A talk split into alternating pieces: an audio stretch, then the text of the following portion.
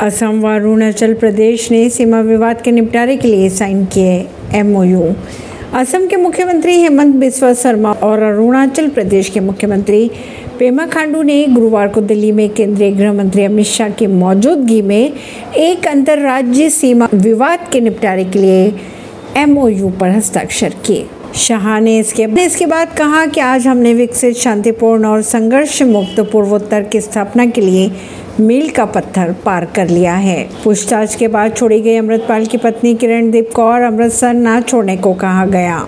रक्षा मंत्री राजनाथ सिंह ने जम्मू कश्मीर के पुंछ में पाँच जवान शहीद होने पर जताया शोक। बिहार में अधिकारी ने बीजेपी विधायक राजू सिंह पर लगाया मारपीट करने के आरोप केस हुआ दर्ज। महाराष्ट्र सीएम ने हीट वेव से चौदह मौतों की जाँच के लिए गठित की कमेटी। ऐसी खबरों को जानने के लिए जुड़े रहिए जनता से रिश्ता पॉडकास्ट से। परवीन दिल्ली से।